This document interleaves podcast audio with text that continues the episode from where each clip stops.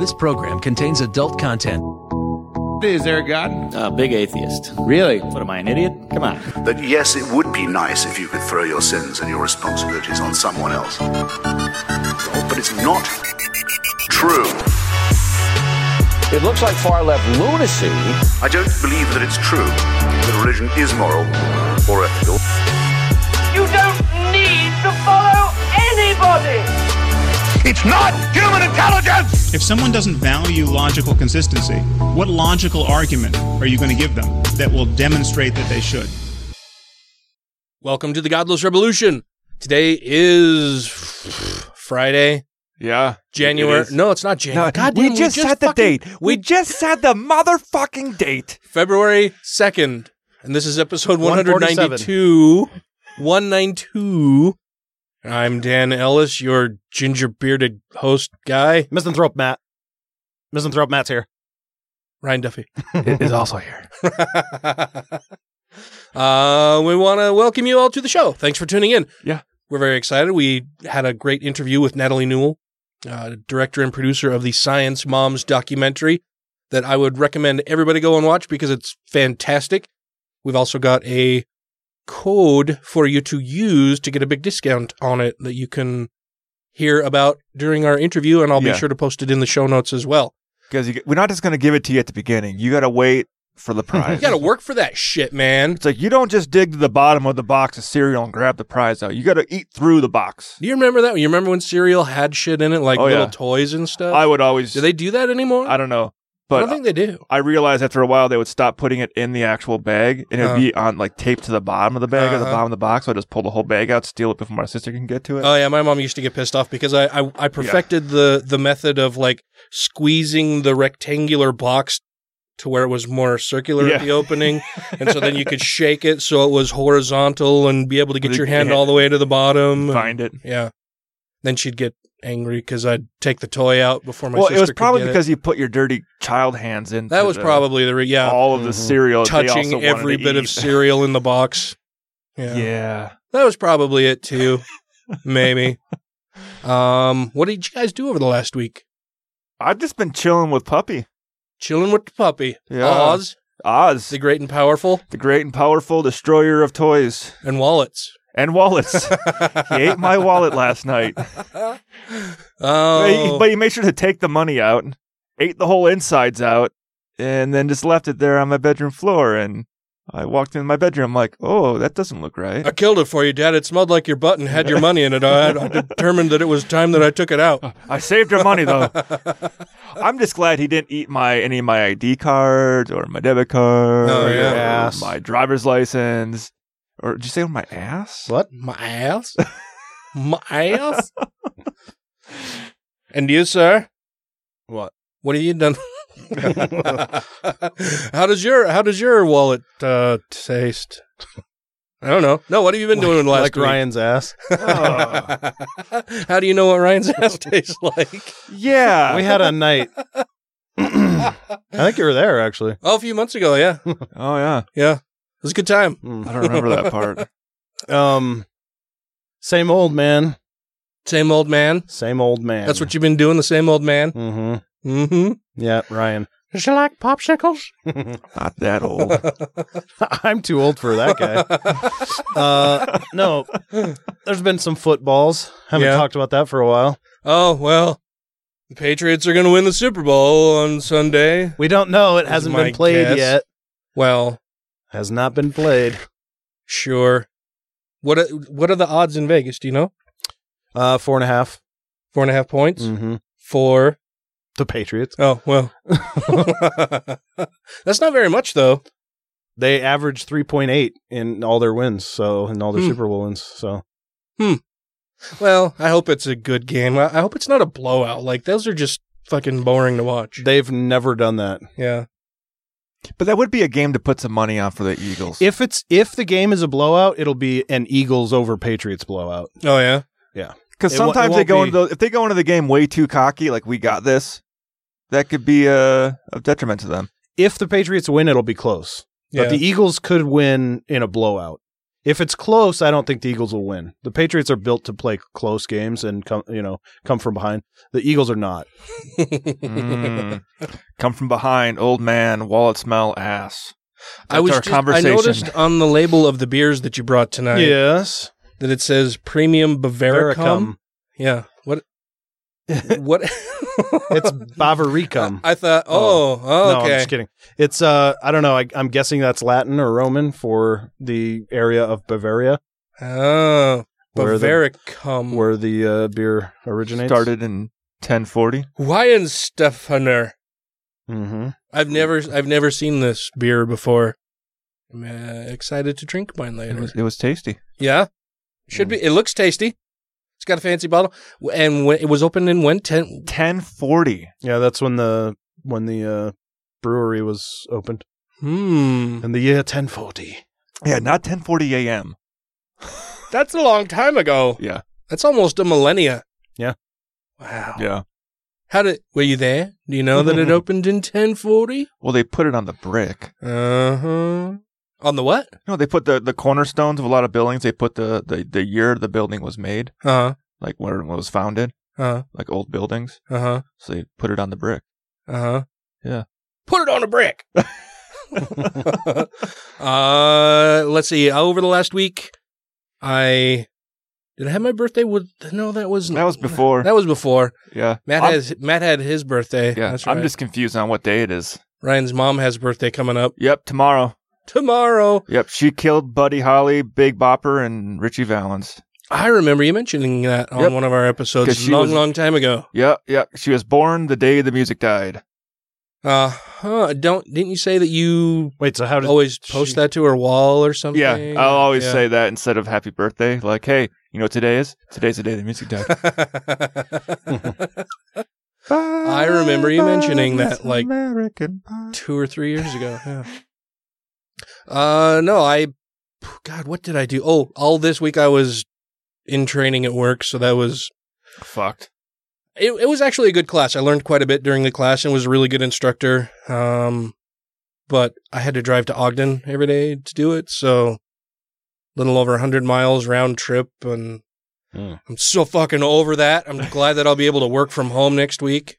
And Must be nice working from home. I mean, I drive like 600 miles a week. That sucks. that fucking sucks, dude. Why do you drive that much? Well, it's like 300 just going to work and back. Round trip is 300 miles? Close to. What? It's like 260 something, 270 Huh. round trip for work.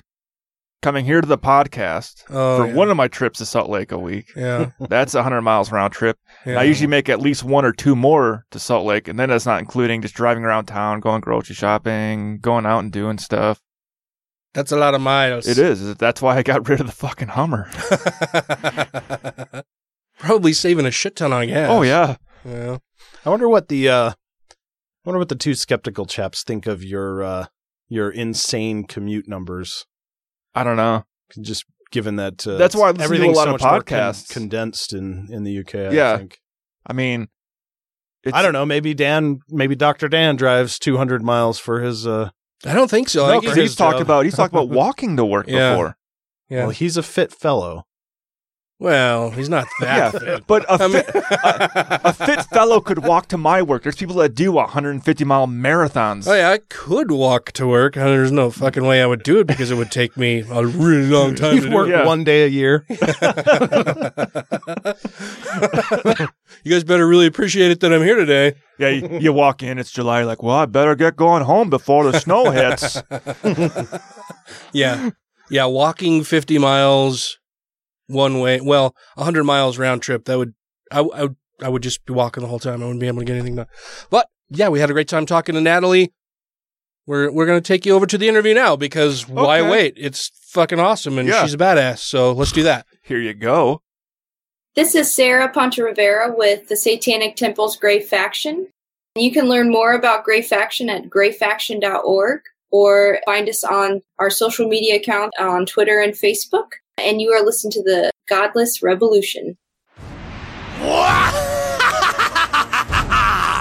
As a spooky doctum, I shall fill the vaccines with autisms.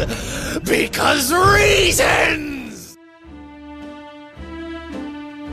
Getting to know you, getting to know all about you,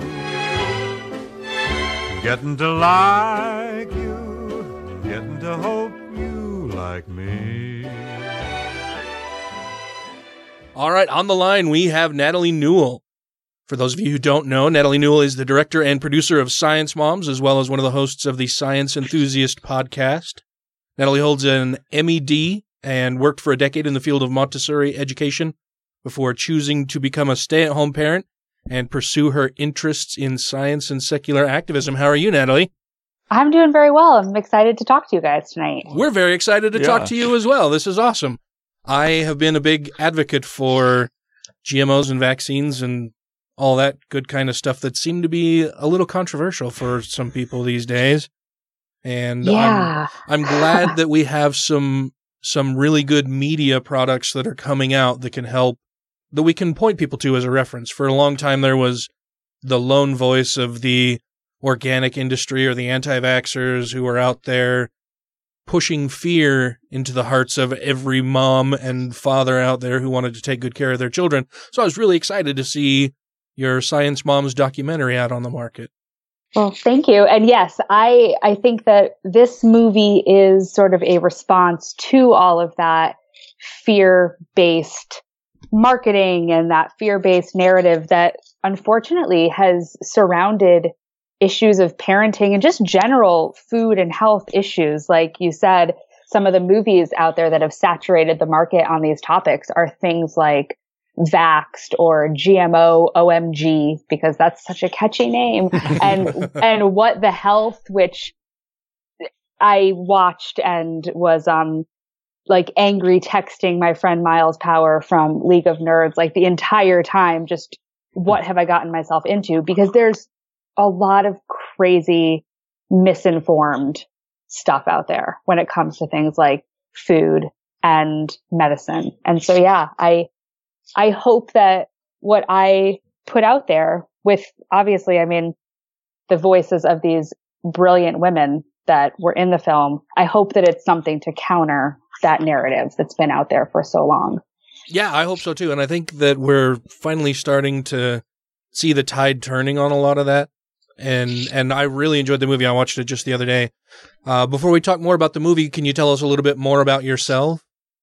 Yeah. Um, so I, I guess, like, where do I start? I'm, I'm a mom, obviously, from, you know, like you said, and that definitely informed some of what I wanted to pursue when it came to the science communication and, you know, activisty stuff here. Um, my background is in education. I worked as a teacher and then I was a school principal for five years at a little private Montessori school. And my time there also definitely informed my desire to, I don't know, try to debunk some of the myths and relieve parents of some of the fears that, you know, that come up a lot. I, I dealt with parents of young children all the time in my career and and as somebody who was also interested in, you know, kind of skepticism and critical thinking, sometimes those, those conversations were tricky for me when, when parents would come to me and, and ask if their children really needed to be vaccinated to go to the school. Yeah.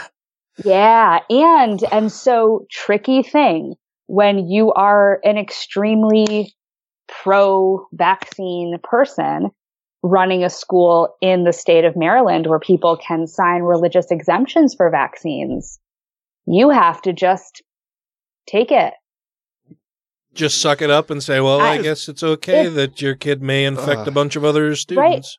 It, it was really hard sometimes. Really hard. Is Because, yeah, go ahead. Oh, sorry. I this is Matt. I was just I'm, I'm just curious about that re- the exemption because is is there Mhm. something specific? Um, are are there certain religions that have pushed for that that have that have an uh, that are opposed to vaccines, or is it is there something about Maryland or that there's this blanket exemption if it's just something you believe really hard? So, so that's where I'm, I'm still slightly confused on the idea of religious exemptions because it's not just the state of Maryland. There are other states that have Mhm. this option. There were, there were, and I don't know if there still are states that used to have something called a, I think it was called personal belief exemption, which it does, it, it's not religion. It's just I don't basically, like this. I, I don't like this. So therefore Right. I'm signing whatever. But I've, you know, not that, not that Google search is, uh, is true research, but I, like when I've Googled religions that don't believe in vaccines, I have a really hard time coming up with religions that Mhm. don't believe in vaccines. I was, I was gonna say, do uh, the only one I could think of off the top of my head was possibly Jehovah's Witness and Christian Scientists. Yes, Mm-hmm. those those are the only two that I have been able to think of or find any. Um, and I and again, I could be wrong, so your listeners can tell me that I'm wrong. But those are the only two that I've come across that are like maybes.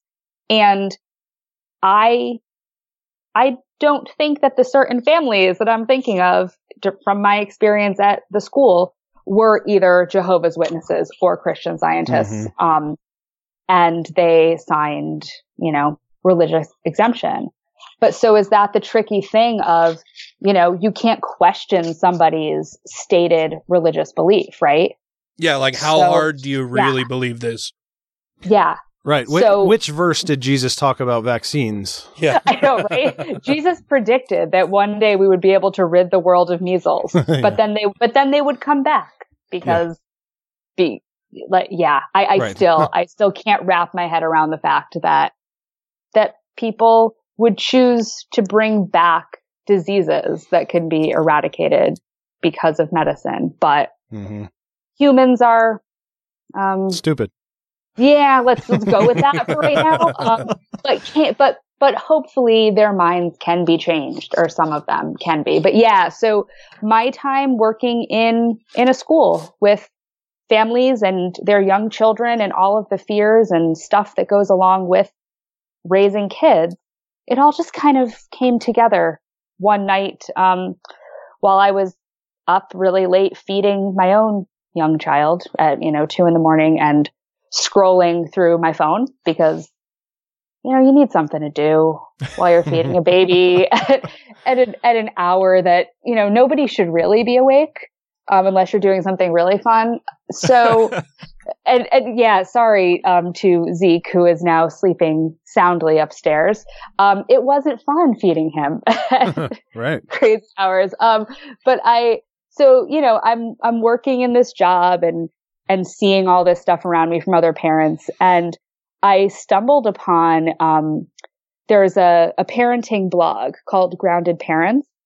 Um, I think it's part of like the Skepchick network of blogs, whatever. It was one of the, one of the very few parenting type of websites I ever visited because I just, I just couldn't with a lot of the kind of mommy blog type of culture. it it ne- it just never resonated with me. So I I kind of sometimes felt like I was on this weird parenting island of not being scared of everything, but maybe that's bad because I should be scared of stuff. It you know, you come up with these convoluted sort of ideas in your own head, but I came across this group of women who were just out there pro GMO saying, Hey, Gwyneth Paltrow, you don't speak for moms everywhere with your just label it stuff. And yeah, just putting it out there, this different narrative about food and about parenting. And then I made a movie about them. so had you had you previously been non-supportive of GMOs? Because I ask because there was a period of time when I don't know, I it was something that I didn't really think about a whole lot and I saw a bunch of my atheist and skeptic so-called friends or not or so-called skeptics not that they're Yeah. so-called friends but uh, but posting uncritically things, you know, pictures of people injecting a tomato with a syringe and saying Oh that we're goodness. creating frankenfood and the Yeah. GMOs cause autism and cancer and, you know, any, you name it, any kind of malady that they could possibly want to tie to it at all. And there was a brief period of time there when I myself was just like, oh, well, this is scary. I should let everybody know. And I would share the same thing. And then I can't remember what got me actually looking into a little bit, got me looking into it a little bit more. Maybe I just thought, hey, I don't know much about this and I should look into it. But once I started doing some basic research into the safety and efficacy and the technology that's in use and you know traditional growing methods all all of this stuff around farming techniques and genetic engineering and I, I realized and found out that no, this stuff is perfectly safe. In fact, it's probably more safe than a lot of the other traditional or, or organic things that are on the market through Joe Schmo at the farmer's market. It doesn't have to go through nearly as much regulation or anything. And so since that time, I felt really bad that I had, you know, shared, you know, two or three memes. And so I've been very passionate about being pro GMO, pro vaccines, all of that kind of stuff. Was there a time when you were also where, where you didn't really know either way or? Yeah, I I definitely never put myself into that sort of anti camp of, you know, of ideas about it, but I for a lot of time I didn't really give it that much thought. Um be- and then for a while I think the only association I had when I when people would say GMO, they'd say Monsanto. Mhm. And then assign Monsanto's bad. It's a bad corporation. They Monsatan. Monsatan, who uh, who pays all my bills.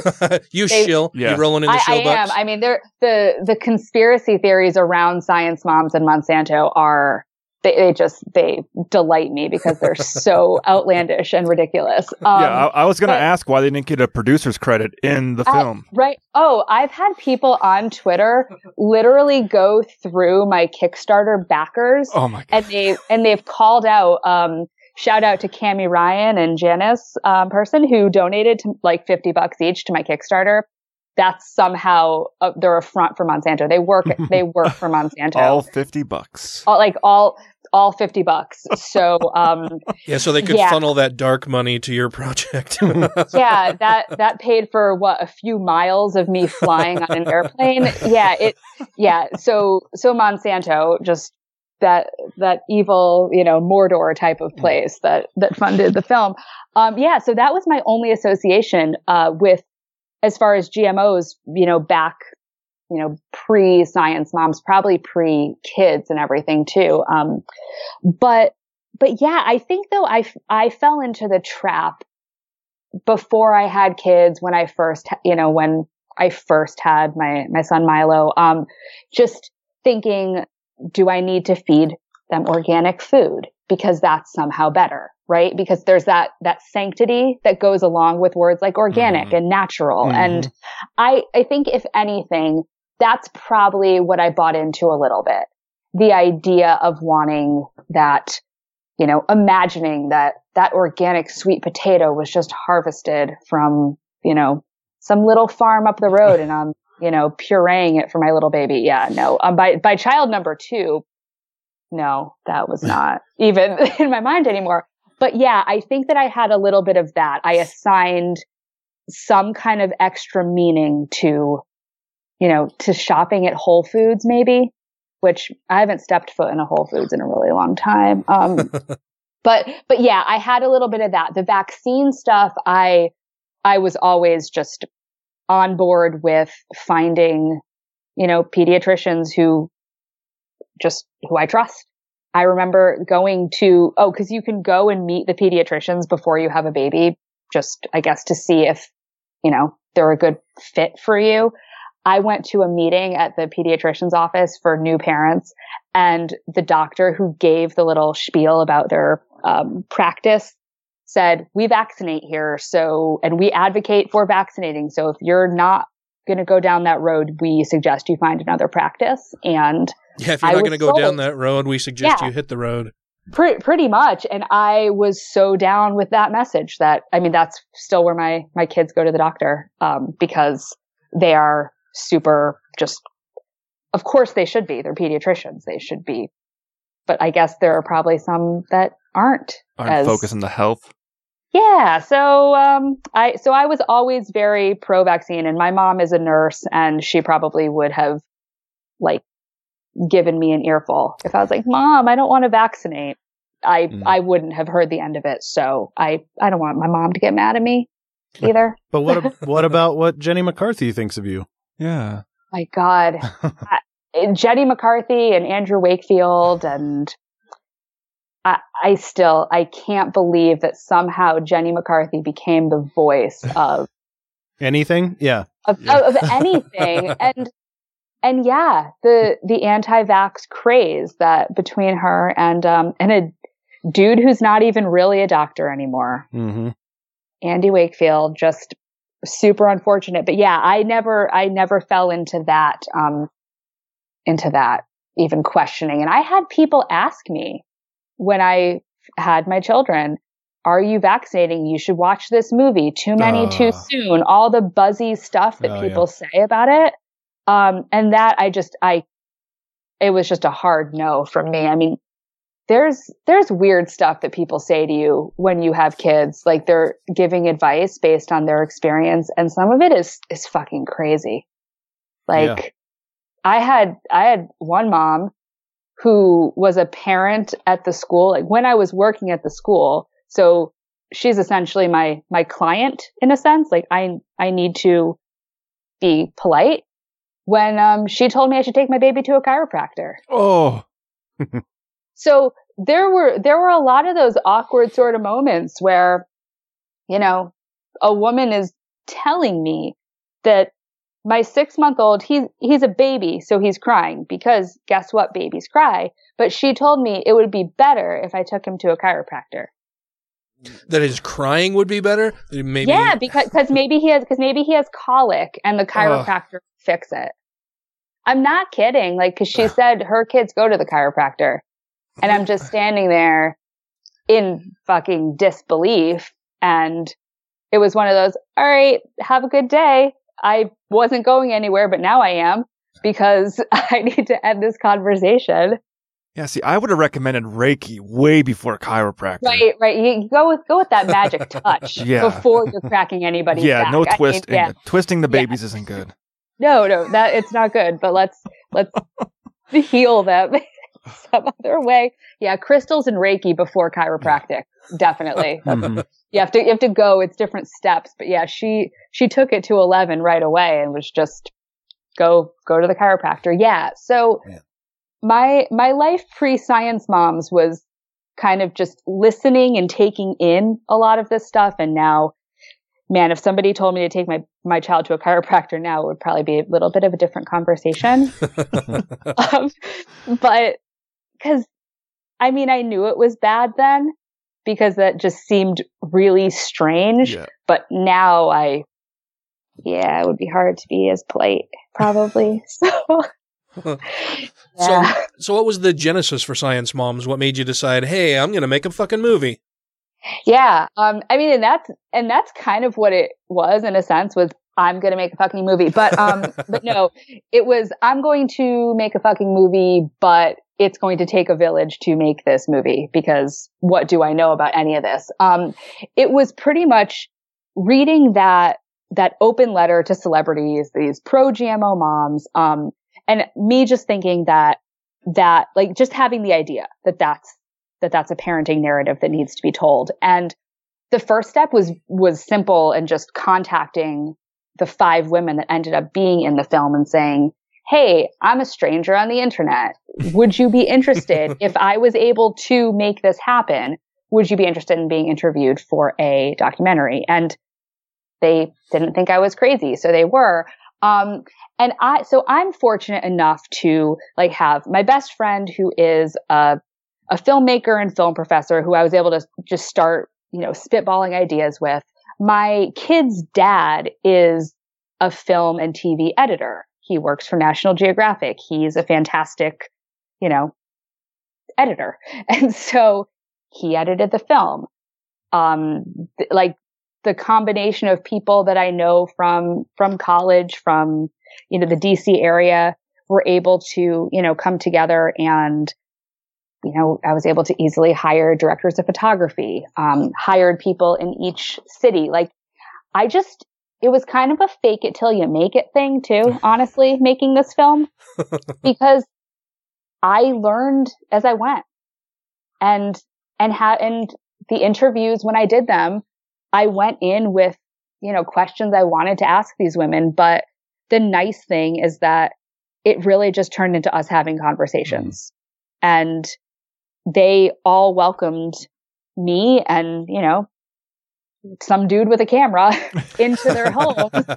and, and we had these really interesting conversations and, you know, and hopefully that comes across in the film, but it was this thing of, I want to make a fucking movie and, and I did, but, you know, it's through the work of so many people that it happened and not just the people that worked on it and the women that were in it, but the thing that, that really still like makes me think, holy shit, this is amazing is how much support this has had on social media within kind of the, the science communication type of community, skeptics, um, atheists and secular community, the agriculture type of community too. And because we, you know, we love farmers and what they do. Um, and that, I mean, that's another big part of how this happened because the film wouldn't be able to exist without the like Kickstarter campaign. Like, you know, it wasn't Monsanto. It was a crowdfunding campaign, um, that made it happen. So I think that this, the project for me, um, is a testament to the fact that people want this kind of information out there. Parents want, want something that isn't, you know, Jessica Alba and the honest company telling them that they need to buy these expensive diapers because they're going to be whatever better for their children. It, it doesn't need to be that around parenting. It doesn't need to be Gwyneth Paltrow standing in Washington DC saying like, I'm here as a mom, label GMOs because they're bad. It, there's a different story to tell and people want to hear it. And so I think that, that yeah, it, it started with, I want to make a movie and the process in, through that process, realizing that there are people that want to see this movie. This is Chalice Blythe with the Satanic Temple and the National Director of the After School Satan Club. For more information on how you can start a club in your area, visit afterschoolsatan.com. You are listening to the Godless Revolution. Oh, a mother? How did ye know? A mother always know. A woman at table tells me, and she know for she too is mother.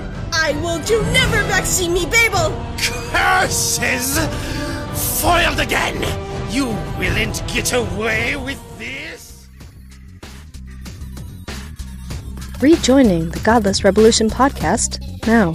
Yeah, one of the things, well, a couple of things that I really love about the film is that it's not heavy-handed. You know, it it's not heavy-handed, and it isn't some person in a lab coat just spouting facts at you. What I really liked is the emotional connection that you got out of uh, out of the moms that were on the film, basically saying, you know, I I'm a parent also. I had the same concerns that a lot of the anti-GMO and anti-vax parents have, and I get that the that the people who are anti-GMO or anti-vaccine that they're you know they're motivated by fear and for care of their children, but they also don't seem to understand how critical thinking works and how to how to best research, how to get the best answers in order to in order to care for their children the way that they want.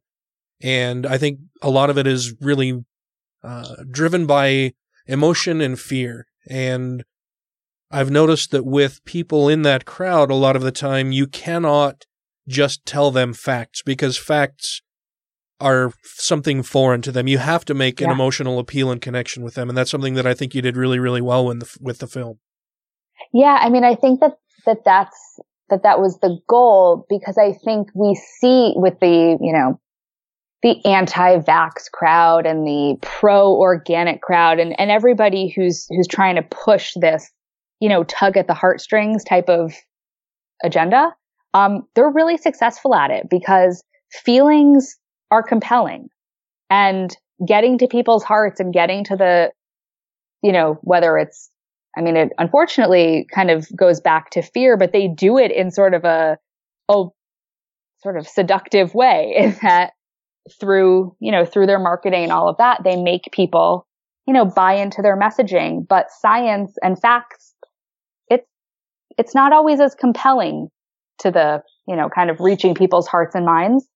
And so I, I mean, I think we are fortunate now to have so many really great science communicators out there who are making an effort to connect with people while providing them, you know, facts and actual information.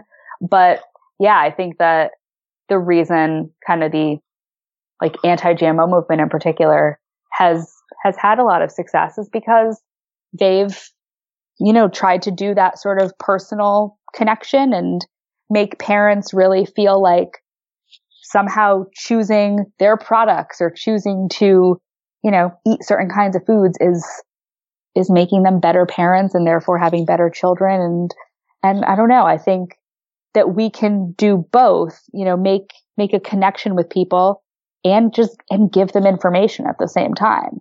But yeah, to have put all of those women in lab coats and in sort of sterile settings, just giving information.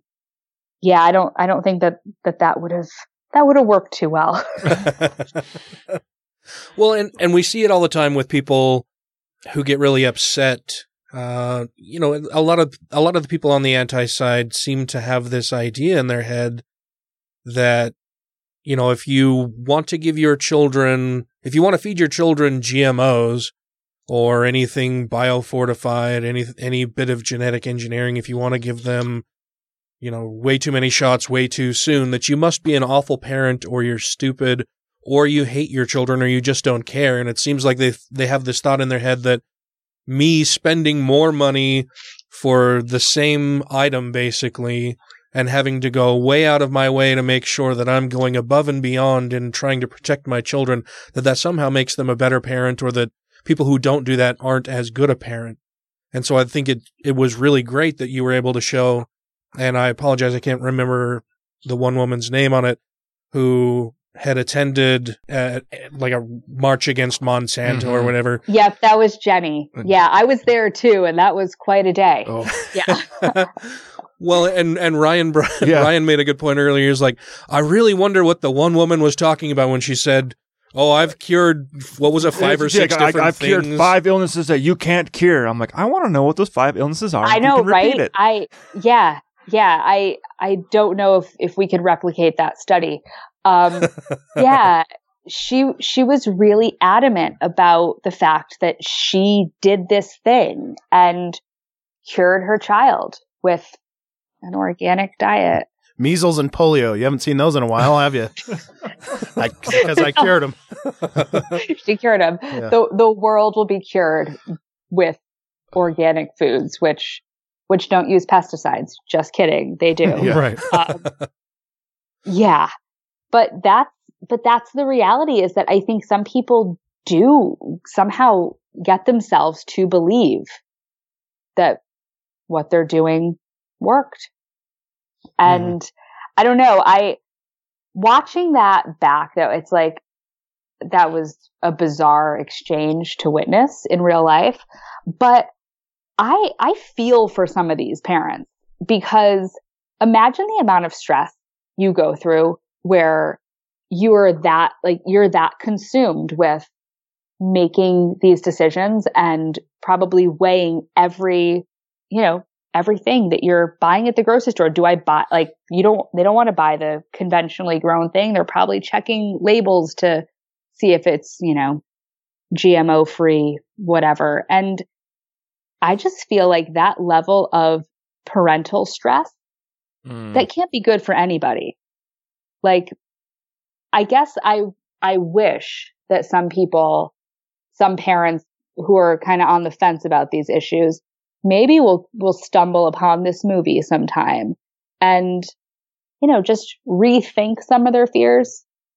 Because I think that, you know, it's unfortunate if people are just making decisions based on, you know, memes they've seen on Facebook or the conversations that happen, you know, among moms trying to kind of one up each other on who, you know, who's who, had the, less, the least amount of GMOs injected in their child. Yeah. and, and and honestly, like these are conversations that to some degree do occur. I mean, I've had, I was telling, I think when I um, talked to Cara Santa Maria for her podcast, I think I was, I think I told her that I once had a mom tell me that she had a goldfish free household. Like that the crackers weren't allowed, goldfish Oh, crackers. oh. I'm like, That's pretty easy to do, isn't it? You just don't buy Yeah. a goldfish. You just but don't yeah. buy a goldfish, but no, like you don't buy the crackers either.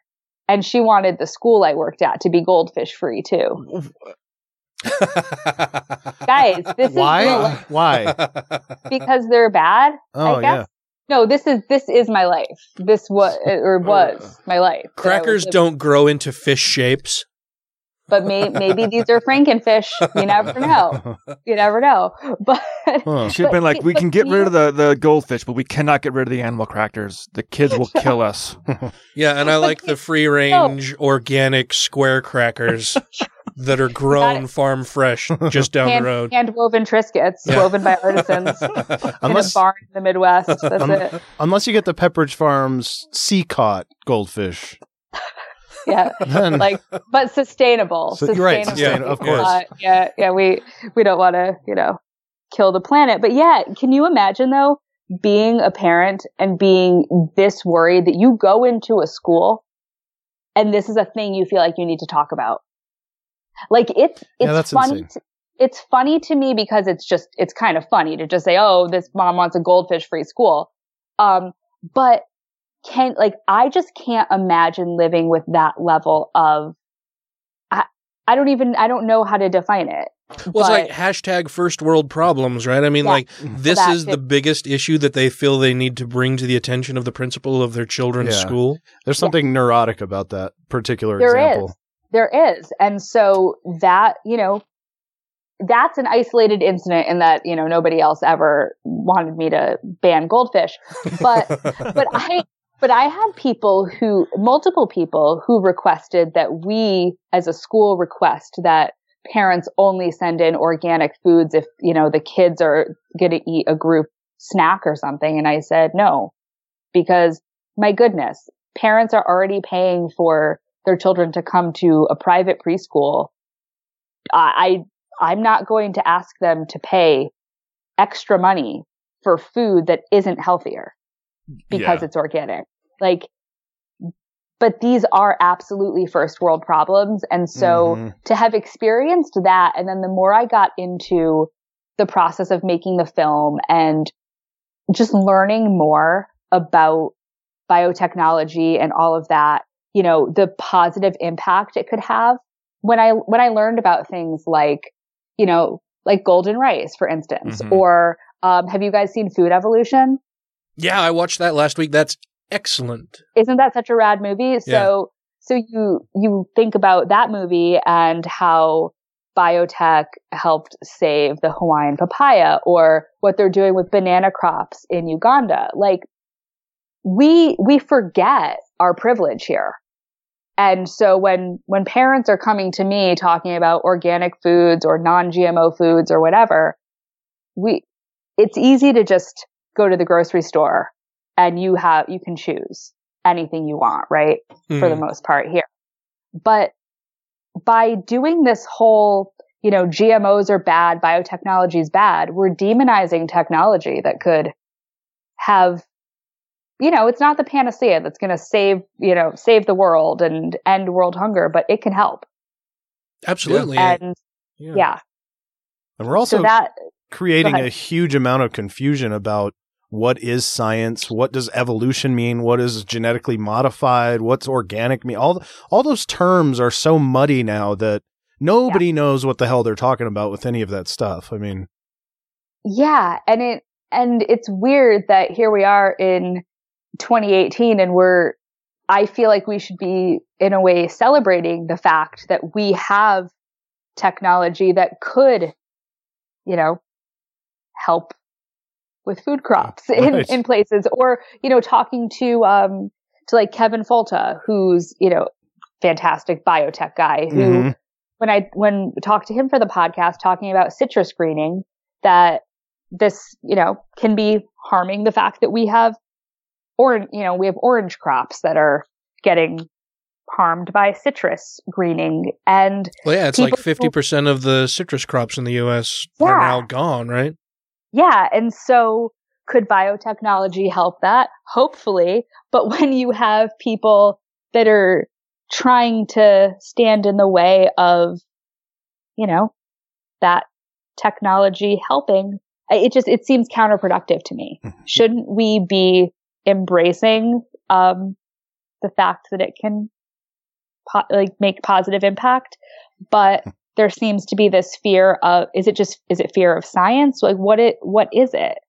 The irony is that they're gonna they're gonna ruin everything so that all we have left are goldfish. we're gonna, we're only eating goldfish. The united states is is being sustained on on goldfish. That's it. And that mom is going to lose her mind Your government issued ration of goldfish. it's goldfish I think you mean government fissued.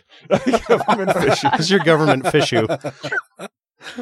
that's i mean no one else can say anything better than that for this conversation Oh, we are the worst at puns, but I'll scale it back for now.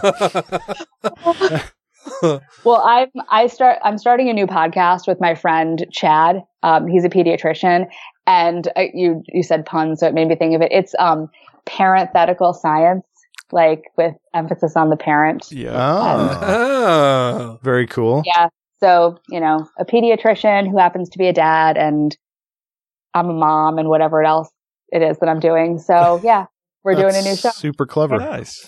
yeah because you know i i mean the world probably doesn't need more podcasts but um we figure you know bring a little of the skeptical parenting out there Well, podcasts like that we need more of. Yeah, absolutely. We could use less of uh, Less some goop. other kinds. Yeah, less goop. yeah the world could use a lot less goop because um, the world doesn't need coffee enemas or jade eggs yeah or vaginal steaming. no we no we don't need any of that i think she also did some kind of bee stinging therapy gwyneth What? yeah i i don't i don't know what that's for i don't want to know what that's for It But, cures one um, out of ten bee allergies. Why would you want to sting the other nine are dead. I don't I don't know. I don't know what it is about bee stings that are good for your health, but I again, I she was selling a $125 coffee enema device on her website. So I so I don't know. It's weird. It's weird out there. And and people buy into it though. yeah. People pay Mhm. money to go to like these kind of quacky conferences and stuff. Um, I, I mean, the reason I, I've never actually met him in real life, my new podcast co-host, but we met over social media and, um, my friends, uh, James and Myles from the League of Nerds podcast, we, uh, we crowdfunded money to send Chad to this Woo conference in Florida where like Andrew Wakefield talked. Oh, Hmm. Yeah. Yeah. And um this and we recorded a podcast episode about this whole experience that Chad had, but the I mean people are going and listening and taking advice from people who are telling them like, you know, don't don't use real cancer treatments. like this we live in a really fucked up world. Yeah, it's so weird. It's harmful. It is. It is harmful. And that's why, um, you know, I mean, some of it is just crazy harmful. Like I can't even imagine. But then some of it is just this mass spread of misinformation. And I feel like it's, it's up to, you know, any of us to do our part to kind of combat that spread of misinformation. So whether it's podcasts or movies or thinking before you share things on social media. Good luck It's- with that one. I know, right? but you know, you know what was really encouraging though recently is all the people that went off on Stonyfield organic yogurt. Oh, that was awesome. Yeah. That was so rad, and then everybody get got banned from the Facebook from Stonyfield's Facebook page. I yeah, like I mean, ju- it's just a regular day for me getting banned from yogurt page. so for our listeners who may not know, give us give us a brief overview of what happened there. So there was a um, an advertisement video that Stonyfield put out on Facebook um, that featured children, and the title of the ad was water, like it was pretty much water GMOs. And the first kid comes on and the first thing you hear is that sounds monstrous. Well, it was it the, my level of cringe was so bad. I I mean I wanted to throw my phone across the room. Um and yeah, then another one comes on and she's like you t- it's when you put a fish gene in a tomato and the final kid and, and it's all they're all girls which really bums me out because you have all of these young girls spewing bullshit. And that it's just the cringe factor for me was pretty major. Um but the one the final one is pretty much saying we we need to know what's in our food. So we're informed or something. And i'm thinking jesus christ this is the worst ad i've like ever seen. Um so I wrote a blog post about it on the Science Moms website and shared that a bit. um, it might have given them a little more attention than they were looking for. it's quite possible that, that that that happened. Um, and then tons of people went to um, the Stonyfield Facebook page and were just, you know, giving them science in the comment sections, which was it was so heartwarming to see that much science dropped in comment sections on the internet and then everybody got banned. I went back to comment on something and then I realized I couldn't comment and I couldn't engage at all. And I mean, I did, I did also, granted, I posted my blog post on Stonyfield's page, but whatever that, maybe they didn't like that. Um, but yeah, who gets banned from a yogurt page? well, hundreds, hundreds of people at this point have. Um, but this ad was so, it was awful. It was, it was just so science illiterate. And the fact that they used kids in it Yeah. made it kind of extra. Because there, you know, we know that there's ton, there's tons of bullshitty advertising and marketing out there, but I think that the the kid factor just upped the the ridiculousness of it. And yeah, and so then they the yogurt just banned people. And I don't know. It's it was a it's a bummer to see companies that just don't get it or do they get it and this is just part of their strategy. It's a ridiculous strategy and they need to fire their social media team. Um, but but it was really cool to see people just not back down with saying this is bullshit. So, so to see that, it does show how many, it shows that there's a, a body of consumers out there who don't want to, who don't want to take this Yeah. anymore. Yeah, And- who aren't going to buy into superstition and woo and nonsense. Yeah, and I get it. Like I get that companies they want their job is to make money and sell their products. And and I remember I called um I called a company once. I think it might have been Nestle or something like that when they announced some kind of, you know, move to non-GMO ingredients or something. And when I talked to a representative on the phone, they said, you know, we, we have to, like, we have to listen to consumers. And most of the consumers that we hear from are the people on the, like, anti side Are of ignorant shitbags. Yeah, and, because they're loud. They're the loud ones. Yeah. And so, you know, there, there could be a very large group of people who, who do understand the science or that, or that typically don't really engage in this kind of stuff, but don't necessarily think that, say, biotech is a bad thing, but these aren't the people that are making any noise. But I, but what was cool to see with this yogurt fiasco is that there are people that are willing to, to speak up as consumers. And so maybe, maybe people can take a, take this as a thing of like, maybe this is a thing that we could do and tell companies, you know, we were literate with science. don't pander to us and and so I don't know it was but it was um kind of entertaining and yeah I just I I had to I had to write a blog post about it Yeah. because it was because it was just that ridiculous so yeah um Yeah, I recently I- read a article from Marc Brazeau where he was talking about uh, the tide turning against the people who are anti-biotech and anti-vaccines and everything, and that more and more people are becoming more educated about this and realize that it's not an issue or that you know GMOs are safe, vaccines are safe. In fact, they're very good. They could offer a whole lot of benefit. We need to stop tearing down the scientists who are working on this.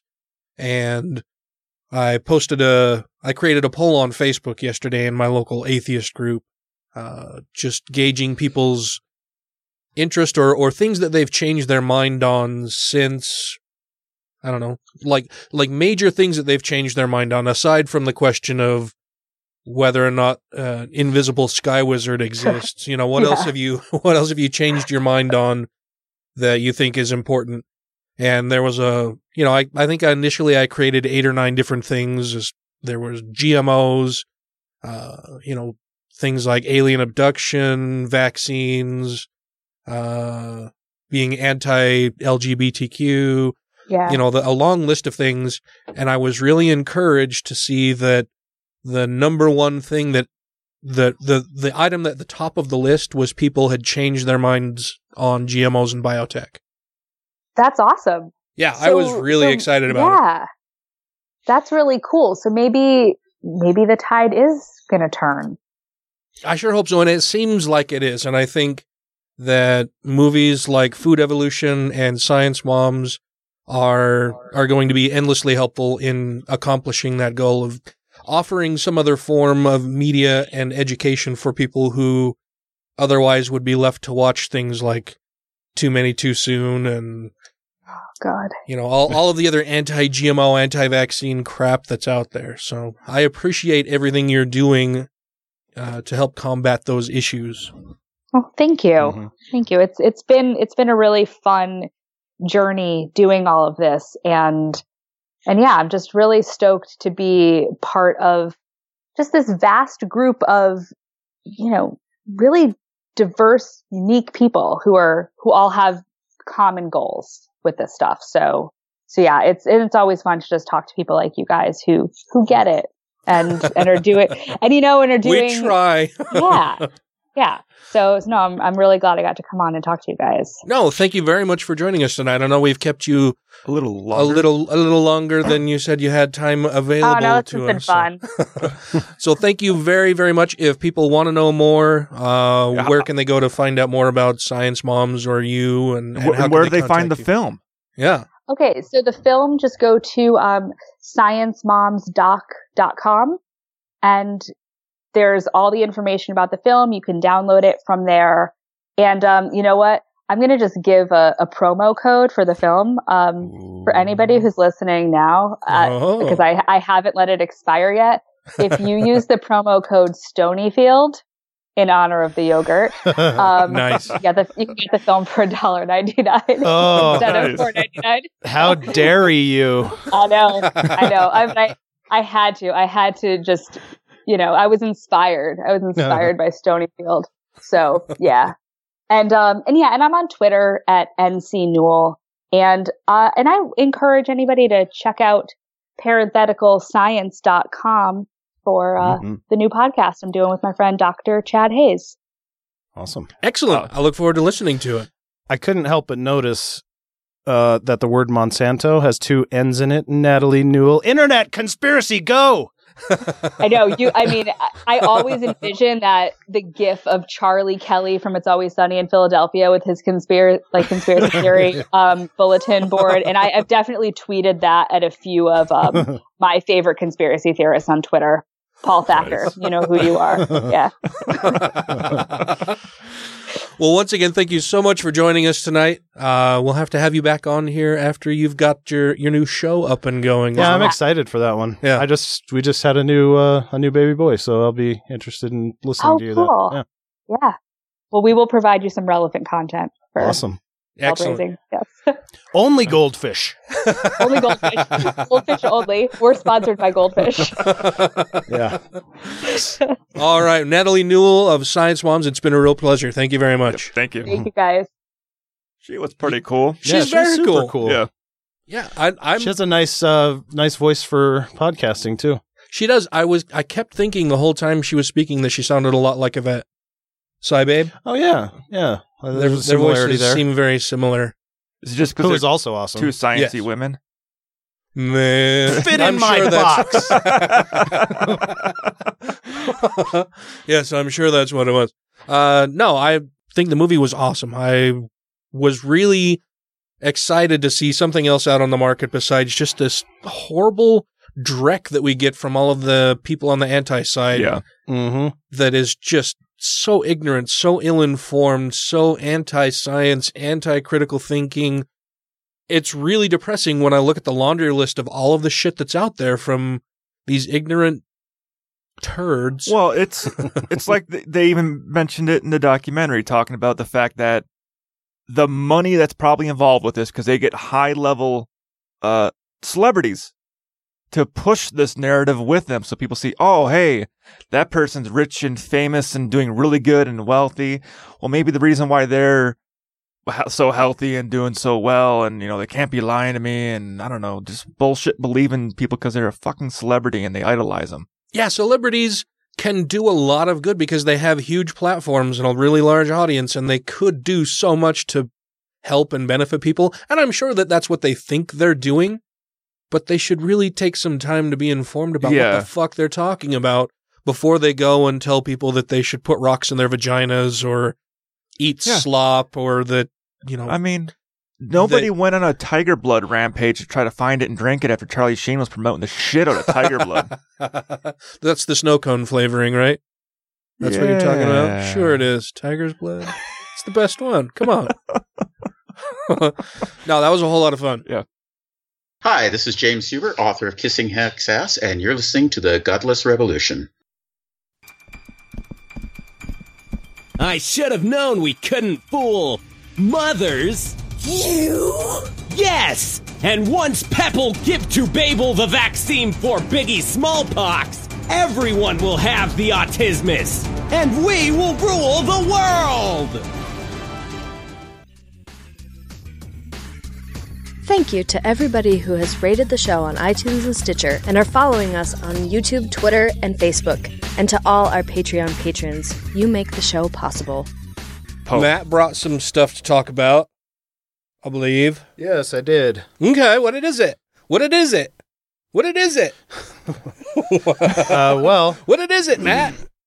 I want to know what it is. it's been kind of a weird and intense uh, year. Mm, yeah. Not this one so far. Well, that too, but the last one.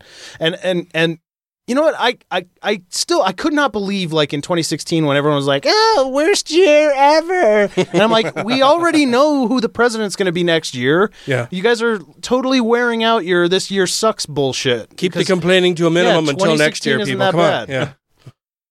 So I brought some totally not sh- typical show related stuff. Okay. but I figured you guys could help help the world a little bit. We can? Mm, maybe you can try.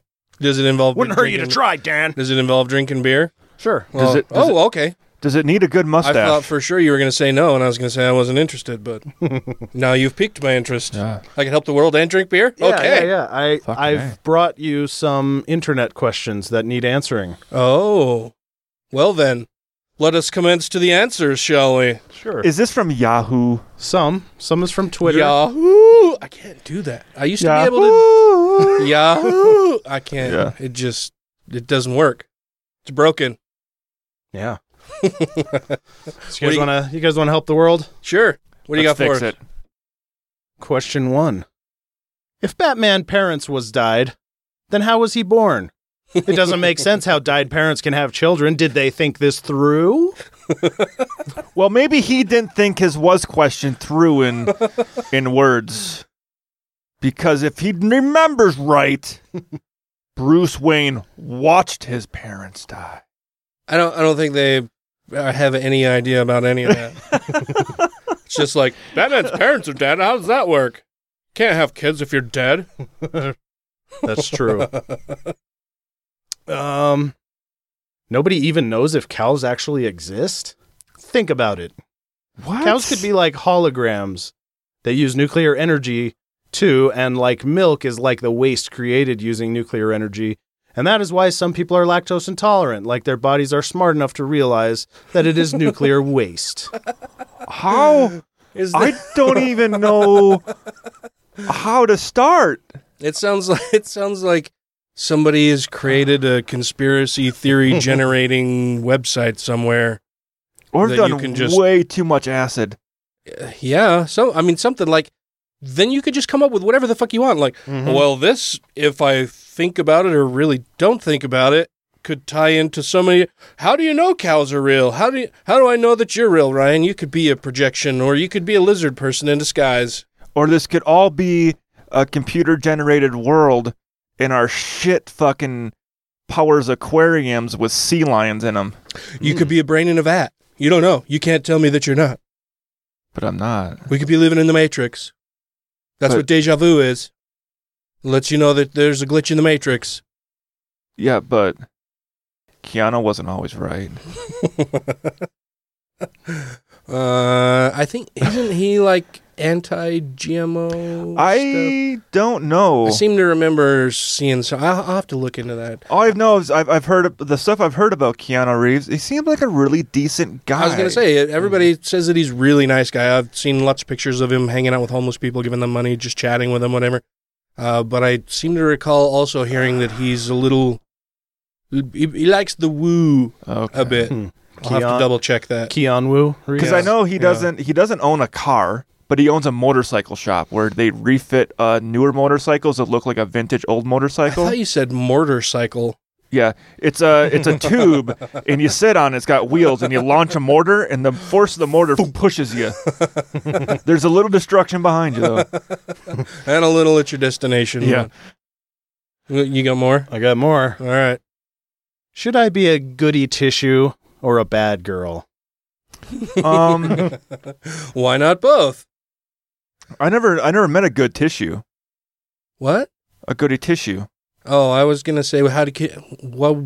Why would you have never met a goody, a good tissue? Like I don't know. I mean, I'm always sick when I need one. you need to buy new boxes of tissue, not just root around in the garbage for them. Well, yeah, but I mean, still, it's they're never. You don't need them during a good time. People need tissues when they're sick, Uh huh. when when someone's dead. Uh huh. It's they're always ba- they're all someone's bad reason tissues. okay. Help! I can't see myself on Google Earth. I keep walking outside my house with my laptop and still can't see myself. I'm even waving to catch my attention. Holy fuck! I hope that was a joke. I really fucking do. What does it mean when someone says meow to you? Someone keeps saying meow to me. They've obviously never seen Super Troopers, which has a second movie coming out. Oh, really? Yeah, the, I saw the they had a full trailer come out for it last week. It's pretty fucking good. Or this person's talking to their cat. That could be it too. But no, but the meow thing came from Super Troopers. I guarantee that's why people are doing it to him, and he doesn't know it because he hasn't seen the movie. Meow, sir. Do you know why I pulled you over, right, Meow? Uh, what? Is, is he saying meow? I'm gonna need to see your driver's license and registration, right, Meow? Is dubstep supposed to sound like robot diarrhea? Ooh, that is a good question. I like some dubstep. I, li- Sure. I like when the beat drops. Sure. Yeah. Yeah. Do you like it when it picks back up? Mm. Only when, only because I know that later it will drop again. Oh, okay. We like dropping. Can I safely look at a picture of the sun? Um, no. 'Cause Should be avoided at all costs. Yeah, if you have to ask that question, you're a fucking moron and can't look at any pictures. you are disallowed from looking at any pictures ever again. yeah, don't even look at a picture of yourself because if you look at a picture of yourself, it's going to be like that weird time loop thing. It's going to be like you touch your own self and you're just going to dissolve into nothing. You'll end up stealing your own soul. Yeah, yeah, it's not good. Pretty good answer. Can dog eat water melon? Um, There's a space in between those two. Oh, words. Okay. In between water and melon. um, can they? I, I guess I don't see why they can't. There's no comma after water, so that we would know that they're addressing somebody named Melon. Nope. Ooh, Huh. Can dog eat water melon? if one if they could find one, I'll, Yeah, I I'll don't bet see the why dog not. could. Uh, Should they? That's a whole other question. It's if it's just water. Yeah, I don't see why not. It's yeah. right in the name. Yeah, It should be fine. yeah. Uh, call him up and say, yeah, his dog's free to eat water melon. Perfect. The water seeds are a real pain in the ass. Though. Yeah, especially when they come out. Mm-hmm. Do cats know when you're masturbating? I'm asking for a friend. Um, if it's licking its lips, yes. Well, you just got to quit being so turned on when it shows you it's chocolate starfish, and then that wouldn't be an issue now, would it? Or invite it in. Maybe he likes staring at pussy when he does that.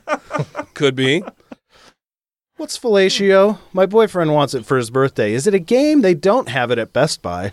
Oh. I would suggest going to Dr. John's. He he'll know how to remedy the situation. The how how can somebody who knows how to type things into a keyboard? Oh, they don't. they don't know how to type it in. I will admit to actually going on Yahoo Answers Uh-huh. and typing in the most fucked up questions I can think up of just for fun. Hmm. I I I don't know. I just I've re- I've gotten posts from people or somebody will ask me a question somewhere in a thread somewhere on social media and I'm like, "Do you think this is Google? This isn't Google. This is Yeah. this is this is a thread. We're having a conversation. Like if you have a question about a definition of something, fucking look that shit up on Google. I'm Yeah. not Mm-hmm. I'm not your teacher. If you have a question for me personally, I'll be happy to answer it. If there's something I said you're that you think is unclear or you'd like more information about, I'd be happy to explain it further. But I'm not gonna fucking tell you how to do basic shit. Like who ties your shoes for you in the morning? To be fair, these questions probably only get a blank stare from Google. Yeah. they, ha- they have to actually go somewhere else. But I actually had a guy come at me once because on uh, one of the Facebook groups I was on, like uh, someone had asked a question. I went on there and said, "Hey, here is the state website that you can find the answer on for this." And one guy says, "He asked a question, not for the website." I'm like, I directed him to a website where you can look up the information. The guy says, "Yeah, but you shouldn't trust everything on the internet." And I'm like, and you shouldn't trust fucking Facebook groups to tell you the fucking answer. Well, yeah, who like, are- I directed him to a .gov site where the state has the laws laid out on what you're allowed to do and what you're not allowed to do in these fucking situations. He should go in there and check it out. He's like, well, I guess that's okay. What a dickbag. That's somebody just trying to be a fucking asshole, right? Like, why why would you even make a shitty comment like that? I'm not here to fucking explain the whole fucking world to you. Yeah. And it, would it be better if I just gave you some random quote from me, like, "Well, I say this and that, and that should be the the authority on Yeah. it"? You know? No, I gave you a good fucking source for accurate information. Information. What the fuck is your problem? Yeah. Well, you didn't tell me what you think about it. Well, you didn't ask for that. No, you asked about, like, you asked about a law. Like, hey, um, is this legal or not legal? Well, here's the fucking state website with all the fucking laws on it. Yeah. I swallowed an ice cube whole, and I haven't pooped it out. I'm scared. well, you should you shouldn't be worried about pooping it out. You should be worried about peeing it out. It's actually water. and that's gonna fucking hurt when that thing comes out frozen. yeah. Unless you're damp and you're peeing out of your dick. or you mean poop- pooping shitting out of your dick. I, I hope you're peeing out of your dick. How big is the Pacific Ocean? The Uh, Pacific Ocean. I can't specifically tell you. You want them to be more Pacific? Is that Yeah. what you're saying? Uh-huh. Yeah. Why are there school? Is a point to it? Um, I don't know why Not you're, for you. No. no. Um, O- only only if they teach irony classes. or if your school's a triangle, then it does have a point to it. Mm-hmm. Yeah, right at the top. Yep. Yeah. Nailed that one. Will my male part get bigger if I let a bee sting me on there? Um, which you ma- should. I, I don't know. This would be a great experiment. We should. We should have you try it out. Well, I'm curious on what what mail part is it? Is like his his his post box that mail? um. You started out with a p- p sound a couple times there. I was wondering where you were going to go. Oh, I wasn't going with pussy. Oh, okay. Before doors, how did people go outside? I want to know how they got, Got inside, inside. before doors. Well, they built They it around. built it around themselves. Yeah, they needed Um, shelter, Dan. Yeah, and how do they see outside to know if it's True, okay I'm to go sorry, outside I'm without dumb. windows? I'm dumb sometimes. I can't. Ain't clitoris that big ass red dog? yes, my my daughter had a had a favorite stuffed animal, clitoris, the stuffed clitoris, the stuffed dog that she carried everywhere. Clitoris, the giant red dog. hit, hit a nose up top. Uh, tweet to Pizza Hut. I ordered one large pizza, and when it came, I don't know if it was a joke, but literally nothing on it. Just the crust. No sauce, cheese, toppings, nothing. Pizza Hut. We would like to hear more about this order. Please contact us. My bad, fam. I was high ass fuck and opened the pizza upside down.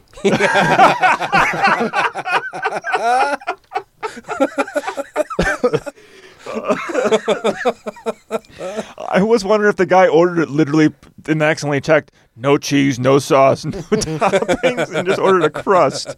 But being high is way better. what goes around comes back around. Caramel is a bitch.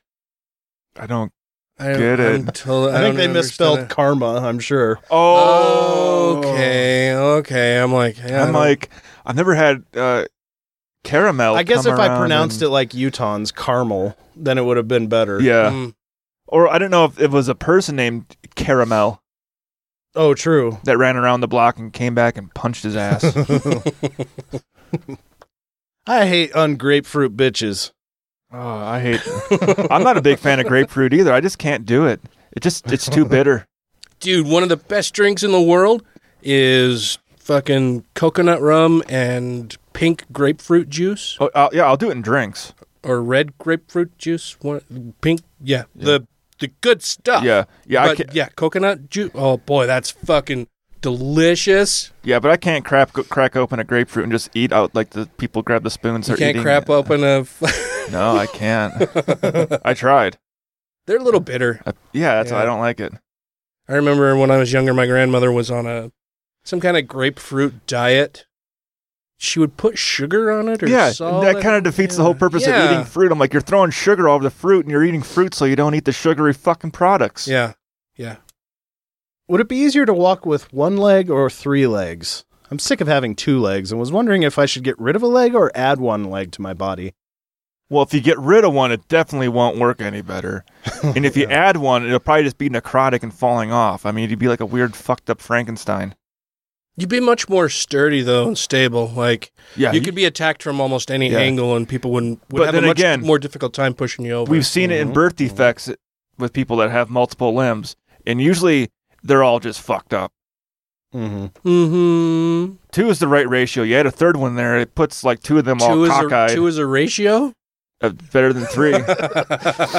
yeah, you know, like what is that? Two percent? yeah, two to two instead of three to versus two. I don't know. Two. Okay. Yeah, Mm. you heard it here first. it's the golden ratio. Yeah. Canadians think the Titanic was a real event and not just a movie. How dumb can you be? Oh, now I have heard about this shit. People thinking that it didn't fucking happen. Really? Oh yeah. It was just the that it was just a just a based movie on the movie. Or people saying, "How dare you ruin the end of the movie?" It's like it's a fucking real life thing. It's like These are the same people who think vaccines are bad. Yeah. because I've never met anybody with polio. Why do we need to get any Yeah. shots against it? Yeah. it's like ruining Apollo 13. Fuck, I didn't know it was gonna. They're all gonna live. Why is Miss Universe always from Earth? um, because we haven't found any contestants outside of Earth yet. We keep sending out invitations and just nobody's RSVPing. They haven't sent any hot ones yet. They are not they are not responding s'il vous plaît. Yeah. And the last one, this one I'm really curious how you guys are going to answer. Oh, okay. Has anyone really been far, even as decided to use, even to go, want to do look more like? I've heard this before, I believe. Yeah. And I would say emphatically no. Well, I've heard Barbie. Barbie Yeah. is the answer? Yeah. Well, it makes as much sense. It does. Hmm. Cool. This is Phil Ferguson of the cleverly titled The Phil Ferguson Show, and thank God you're listening to the Godless Revolution. Tis I, Satan! Are you eating evil? Even worse, Skiant's! Skiant's most foul! If you have questions, comments, concerns, compliments, corrections, criticisms, or concepts for content, contact the show via email at godlessrevolution at gmail.com, by text or voicemail at 330-81-REBEL, or Twitter the twatter at TGR Podcast. Thank you! What else did you bring for us to chew, chew, chew, chit chat and chew, chew on and chat about and think and talk to the, into the microphones for the peoples about? Matt? Oh, me, yeah. Sorry, that went on so long, I forgot what we were doing. um, I didn't know what we were doing. I have a on so story. okay. A story for you guys. Okay.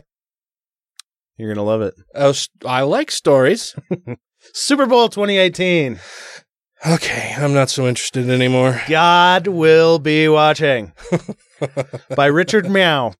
Richard Meow? Richard Meow. well, hasn't God watched all the football games? Oh, this, He this picks the winners, right? This Yeah. gets good because he what he thinks he's doing is a deep dive into the discussion about whether or not God cares about football. Richard Meow? Richard Meow. What? What's his? Richard? Uh, oh, it is Meow. Meow. Meow. Okay. Mao? Meow. M M O U W. Richard Meow. Okay. Meow.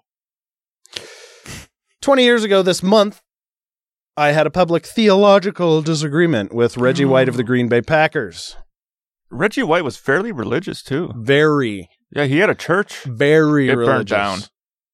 Super duper Yeah. religious, that guy. In addition to his significant role as defensive end for the Packers, who were soon to play in the Super Bowl, White was a Pentecostal preacher. Both of us, along with several several other players and theologians, were interviewed for the Sports Illustrated cover story, Does God Care Who Wins the Super Bowl? Of course he does. Yeah. Several of my theologian friends took the negative position on this.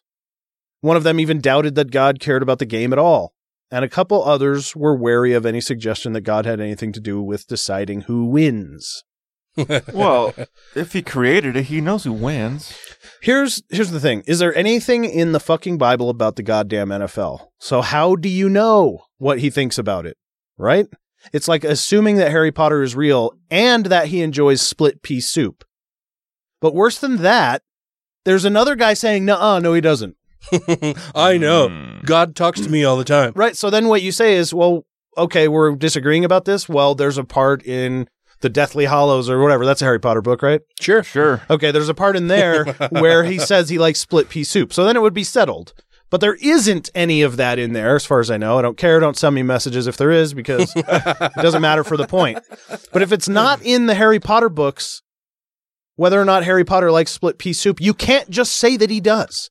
Mm-hmm. You can't just say, "Yo, no, yeah, he does like that." Because then if someone says, "No, he doesn't," or prove it, you're fucked. Yeah. So they're arguing about fucking nothing. My my space Jesus can beat Yeah. up your space Jesus. So back to the article. Uh, my friend and colleague Lewis Smedes, these are awesome names, Mm-hmm. once mused about the range of things God enjoys a well written poem, a Bach concerto, a courageous act of justice. Puppy dogs. I would add to the list an exciting football game when a quarterback throws a long pass and a player down the field makes a spectacular catch. I imagine the Lord saying to himself, Nicely done. This is one of the reasons I created the human race. Oh, Jesus. Wow. Really? Wow. You got some lofty goals, buddy. So. I'll pause for facepalm time here.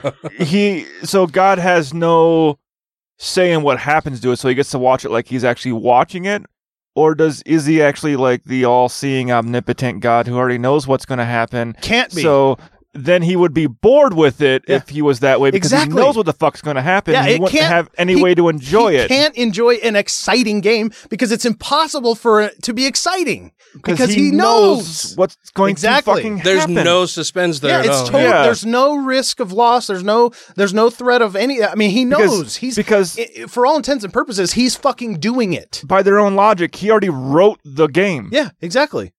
He wrote the script. Right. Uh, yeah. Reggie White was a strong supporter of the idea of an active divine role in determining the outcome. what basis do the scholars have for thinking that God does not take sides? He asked. After all, he observed, God intervened in David's fight with Goliath. And then there was the clear case of divine intervention in Jesus' victory over death, which makes no fucking sense at all. His victory over death. There's divine intervention into God's dying? Who's intervening and for whom? And on and, and and what is Jesus doing while all this is happening? Probably fiddling with his penis. he couldn't. He was nailed to a board, Ryan. Yeah, but after he got after he survived dying. Oh, that's the first thing he did after being crucified. Fuck yeah. With your hands held up there for those days with those those holes in, it, you're like, I gotta find out if this works. Uh, yeah. And the reporter who interviewed me told uh, told me Reggie had even observed uh, to him that God doesn't think much of losers. So now we've now we've That sounds eliminated. very Trumpian. I, I said it kind of Trump like. so so now we've eliminated all knowing and all loving from this guy. Yes. Uh huh. Mm-hmm. Because fuck the losers. Yeah. Losers. While I was not ready to endorse the idea that God actively determines who the winner will be, I did not accept the view of those of my theological colleagues who insisted that God stays rather aloof from what goes on in football games. I said, and I still see it this way, that God cares much about how the game is actually played. He can How It does he know no that? sense. How does he fucking know that? He's he's making a knowledge claim. Tell me how you fucking know whether God gives a good goddamn about the fucking football game. Yeah, and and also if you're per- if you're a perfect all-powerful being who orchestrates this thing and then and then you already know how it's going to play out and you're watching humans do do the thing. First of all, not exciting, doesn't matter, you don't Yeah. fucking care. Second of all, what if a mistake happens? Right? If it's anything less than perfect, it's Yeah. fucked. It's the whole thing's fucked because But God you already know what the perfect game is. Hmm. And if they do anything less than that, it's not like, oh, well, this is cool. No, You know what I mean? Like w- we get excited when something big happens because we didn't expect that. Yeah. If you already know the perf- the perfect game and you're watching them fuck the whole thing up, how how cool? You know what I mean? Like how good is that going to be to watch? Like you this guy's just this is so fucking dumb. Well, maybe God would be excited if they fucked up his plan. Like, wow, they did it. They finally beat me. Holy shit. Wow. I didn't see that coming. Well, and did he ever like? Did did Reggie White ever complain when he would lose a game? Like, yeah, we came out and played our hearts out, but God just wasn't there for us. I mean, right? We've talked about it on the show In before. fact, God hates me now because I'm a loser. yeah, yeah. And he doesn't think much of losers. He he might have for, for all we I don't know. I guarantee he didn't. Hmm. Um, where was I? Right here, next to me. Yeah. And it is not simply about how the players treat each other as competitors. It's also about the physical prowess that is on display in a well played game. Mm. The Packers lost to the Broncos in that 1998 Super Bowl. John Elway, the Denver quarterback, completed some excellent passes in the game. Well, a real thorough analysis. um, I think God enjoyed watching those plays. Why? A lot of people tell me that it was a really good game. that he, he threw him some amazing passes. I've heard a lot of people say that. Some of the best passes. uh, and I don't think he was disappointed with Reggie White for being on the losing team. Hmm. Well, why not? What? Yeah. That, Well, doesn't that just directly contradict what? well, he that's said what Reggie said. This Oh, is what the author's saying Oh, of, okay. of Reggie. Oh, okay. Because he's He's disagreeing Dead. with Reggie about the losers part. Hmm. Uh, what all of this reinforces for me is the need to acknowledge the creator's interest in how the game gets played, while not being a special fan of one of them. God needs better hobbies. yeah. Like the creator of the universe gives a flying fuck about each individual football game that is played throughout human I mean, history. I would figure God would be more into building train sets and building the communities around the train sets, like he's building little worlds and stuff. I would think Like he would be more concerned by. about making functioning governments that feed their fucking people. Why? Keep crime rates down. You know what I mean? Like Maybe maybe getting rid of the cancer he created. Yeah, Uh, sure. Any of those things, but no, I sorry, I've got a football game to watch. Maybe he just doesn't, doesn't understand eating because he doesn't eat in heaven. You guys, I waited three and a half billion years, okay, for you guys to be able to play football, and now that you're finally able to do it, I'm going to watch the games. It's, Yeah. it's great. Fuck the food. Making football great again. except for the except for the barbecued Buffalo Wild Wings. there, uh, we'll get plenty of those. Uh, once when I was on the editorial board of a small magazine of religious commentary, Ah, someone submitted for our consideration a piece criticizing all aspects of the Super Bowl from a theological perspective. It was, the writer argued, an idolatrous event, reinforcing sexism, consumerism, super patriotism, and the celebration of violence. Mm-hmm. Our board debated at length whether to run the piece. A few of us found it a bit overwrought, but in the end, we did decide to publish it. After our meeting, I walked into the parking lot with one of my fellow editors. Are you okay with the decision to publish that article? I asked. Yeah, he responded. I guess the writer made a few good points that we ought to take seriously. He then added this But if Dallas plays in the Super Bowl this year, I sure as heck hope they get beat. I think of his commentary. I think of his comment every year at Super Bowl time because I try to keep a proper theological perspective on the event. Oh, oh, he's the he's the arbiter of what is a proper Yeah, theological and and position on and this. what is a theological perspective on fucking football? because well, theologians can't even agree on a theological concept. I'm not wondering which team God favors more than the other, but since I am not God, I have I do have an interest in the outcome. And even though my own favorite team is not playing this year, I have some strong feelings about one of the teams, wink wink, that will be playing. I sure as heck hope they get beat. but if their quarterback happens to throw a few completed passes, I will try to remind myself about what God enjoys. Watching football. And Yeah. butt sex. Yeah, I'm sure Tom Brady might happen to throw a few completed passes. mm-hmm. Uh, yeah, what a what a fucking load of circle. Then why didn't God treat his boy bullshit. Tim Bo- uh, Tim Tebow really well? Yeah, it's good. p- Well, he was a lefty, so Yeah, but God fucked him over hard. he's a lefty. He's got no soul. Yeah, but he got down on those knees like hardcore kneeling. Like he started a fucking viral trend of taking a knee. Hardcore kneeling, and then he's gonna start his own competitive kneeling He could have. He could have. He could have started his own pornographic hardcore kneeling. I mean, it was rough. Uh huh. Sure. It was. Yeah, Tebow sucked.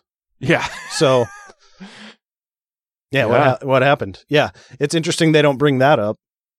How bad Tebow sucked. Yeah. Yeah, when he but- was, but when he he was was, the preachiest player on the Yeah, he field, was so overtly religious, and that's why everybody loved him. Like, I'll give Tebow a chance because he's so religious. It's like, no, he sucks. right? And he can take a knee knee on the field because he's white. Actually, I had my aunt yelled at me on Facebook one year when Tim Tebow was sucking it up, and I like he couldn't because he sucked, and they like lost in the playoffs or some game. And I said, "Where's God now, Tebow?" My aunt's like, "Don't say that about him." I'm like, he says he preaches to God all the fucking time. He's a shitty fucking quarterback. He goes, "Yeah, but he's a good guy, and he's a very compassionate guy." I'm like, I don't give a fuck. Where are they He's a getting this horrible from? fucking quarterback. And and what are they using as evidence for that? That, That he's, he's- a really good guy. That he prays. yeah, because he mentions God. Yeah. It's the same fucking thing people do with Donald Trump. Yeah. Well, he mentions God. That means he's a really good guy. All right, it's that. That's that same thing. Like, oh, I'm really surprised to hear that about so and so. He's a good Christian boy. Yeah. Yeah. Oh, those things are not synonyms. No. No, they're not at all. But it- like I said, it's the same argument that we hear about Donald Trump from fucking right wing Christians. And he's not religious, Donald Trump. no, uh, has he attended church a single fucking time since taking office? except for the time I think he went to church for uh, the National Prayer Breakfast, and that's all I can think of. He's golfing on Sundays Yeah. most of the time. Yeah, he's That- in Mar-a-Lago. He's in my church. He needs to fuck off if he's going to be yanking Jesus's chain the whole fucking time to whip up his base to keep him in office or protect him from all of us crazy liberals who think that it's terrible that he's talking to Russia and ha- you know, just allowing their influence and won't pass the sanctions that uh, the rest of Congress has already fucking passed. Mm-hmm. He needs to get out of my fucking church. and Obama got got criticized for going to church because they didn't approve of the pastor he went to. Yeah. Oh, well, yeah. Well, it's because he was he was a black pastor, Ryan. I know. Well, it was Louis, it was Louis Farrakhan, right? No. No. He, oh, that was the pastor he went to earlier in his life. Maybe earlier in objected life, but to. while he was in office, the pastor that he would go to, like the Oh, okay. services he would attend sometimes, people didn't agree with it. Yeah, he went to like an African American community for church, and he was a black pastor. And he was, I guess he was kind of, I, I can't remember if he was uh, like a little more very liberal, fringy type. I don't know that he was uh, fringy, but he, he often spoke out about uh, racism, Yeah, and slavery, and subjugation, and Which the Fox Yeah, I- News and the rest he was one of those uppity Ameri- blacks who He just a- wouldn't shut yeah. the fuck up about Yeah. slavery. Yeah, why won't, why won't they just take their enslavement sitting down? you know? They definitely can't take a knee for it. No. Well, they had to sit down mainly. I mean, the cargo holds were a little. No, they had to short, lay so- down, head to toe. Jesus, I'm uncomfortable with all of this.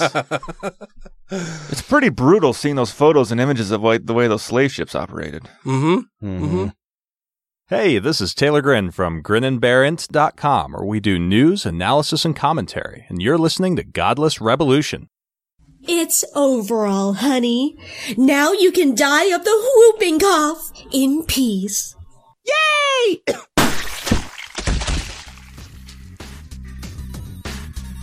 Rejoining the Godless Revolution podcast And so, my friends, this is the point of the show where we thank you all very much for listening, and we thank our Patreon supporters, and we thank our guest, and generally just say super duper things to you. Fucking, I don't even know. We, we bid you adieu. I don't know what I'm fucking talking about right Neither do now. I. That's why we keep it in because it's raw. It's real. We do it live, motherfuckers. I'm tired. I, I've fucking drove to Ogden at 5:30 in the fucking morning, five days out of the week this week. Holy and shit! You should see what it's like getting up at four thirty in the morning and driving two hours to work. I didn't know that there was air outside at that time of day until this week. Like I knew that it had to be out there every Thursday at least because that's Yeah, when I typically yeah. go into the office. I didn't know it existed like all Yeah. five days of the week. I thought surely there was some reason that I wasn't traveling there, and it turns out it's just because I don't fucking like to do it.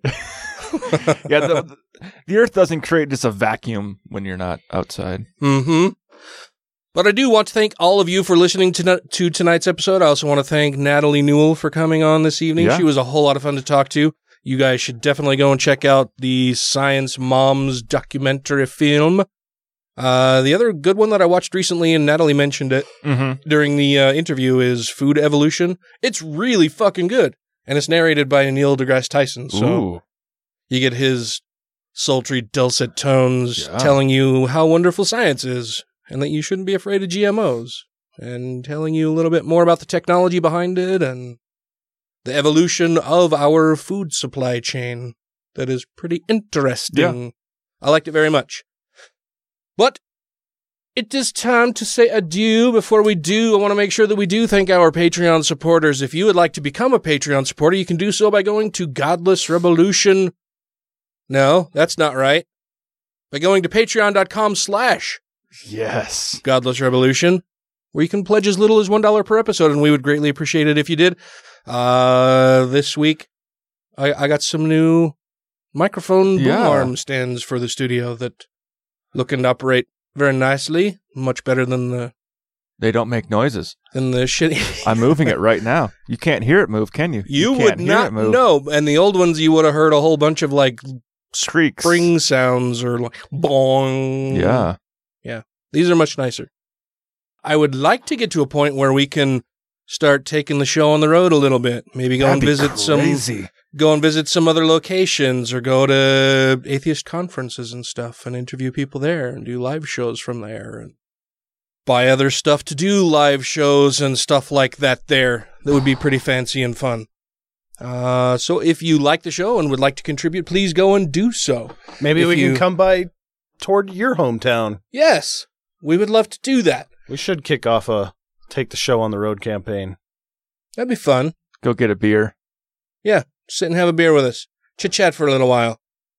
But I want to be sure that we thank Michelle Short, Christy Kalbach, Camille Baraski, Newmania, Alan Firth, Gaytheist, Larry Wilson, Dr. Dan, Matt's boss from the 2SC podcast, to whom we pledge loyalty, Janet Uter, Let Them Eat Covfefe, Stephen Andrus, Marius Kotbutrakowski, Rob Otto, Utah Outcasts, Tim Jacobson, Matt Tuller, Megan Kennedy, Andrew Vodopich, Brandy Hamrick, Jeremy Goodson, Angelica Pearson, Wes Aaron, Purple Dragon, and Taylor Grin. Thank you all very, very Yes. much. You are all greatly appreciated. Mm-hmm.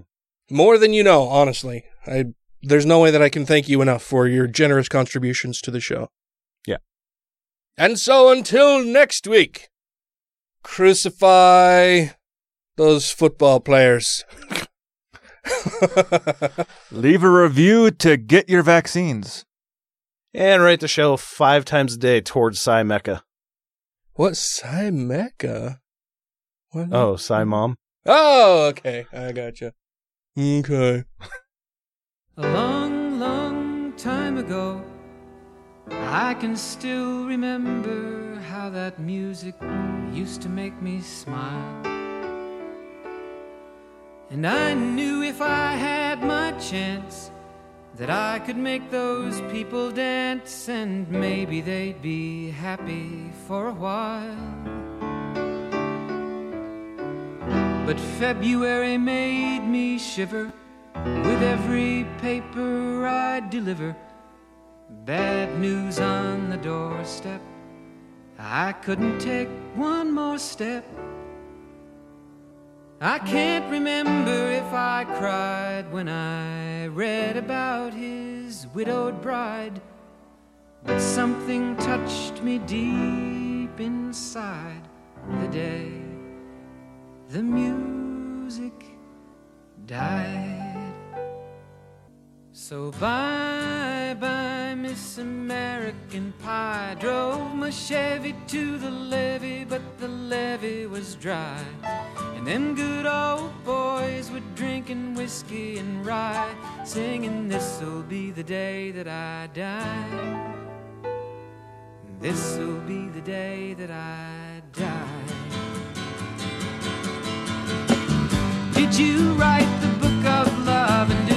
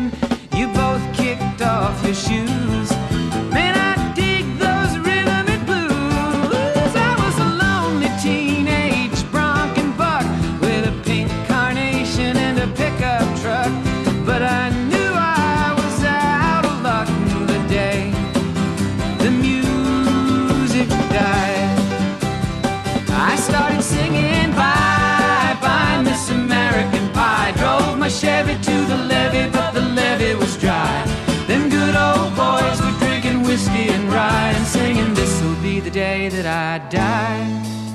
This'll be the day that I die.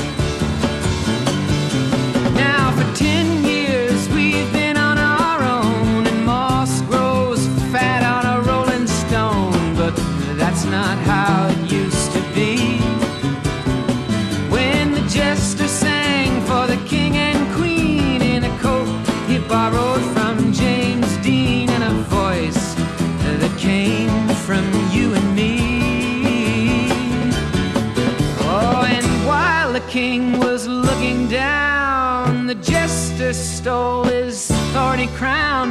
The courtroom was adjourned.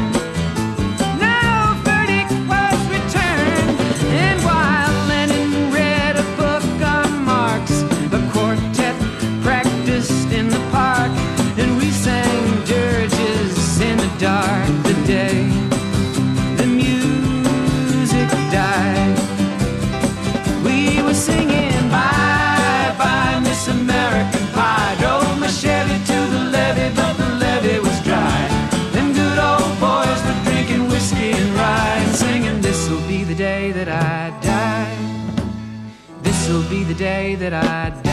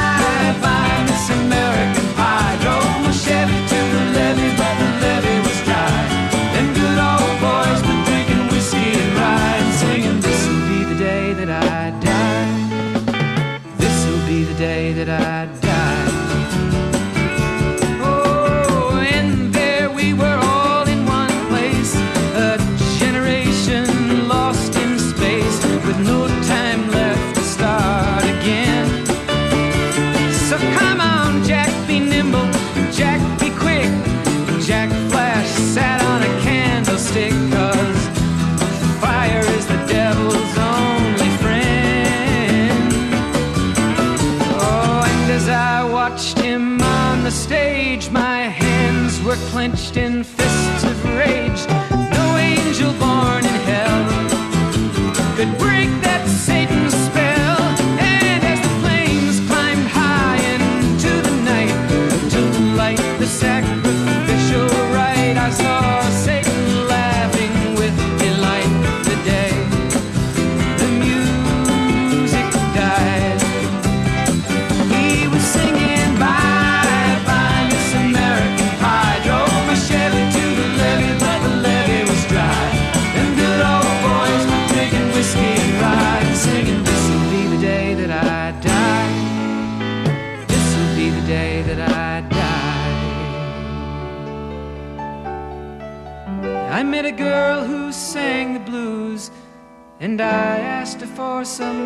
happy news. But she just smiled and turned away. I went down to the sacred store where I'd heard the music years before. But the man there said the music wouldn't play. And in the streets the children screamed, the lovers cried, and the poets dreamed. Not a word was spoken. The church bells all were broken. And the three men I admire most the Father, Son, and the Holy Ghost they caught the last train for the coast the day the music died. And they were singing, Bye, bye, Miss American Pie. Drove my Chevy to the levee, but the levee was dry. And them good old boys were drinking whiskey and rye, singing, This'll be the day that I die. This'll be the day that I die.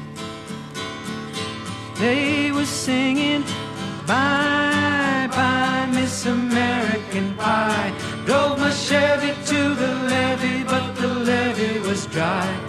Them good old boys were drinking whiskey and rye, singing, This'll be the day that I die. I'm gonna just edit that out. yeah, that's probably good. Just that whole section. That's not Joe Wine. like, like what? I said, did it taste like jalapeno grigio? that was a good one. Originally said, I only listen, listen to when you're on it, mm-hmm. as in me, because my mom doesn't like you. Yeah. That's gonna be dumb. I'm not gonna fucking.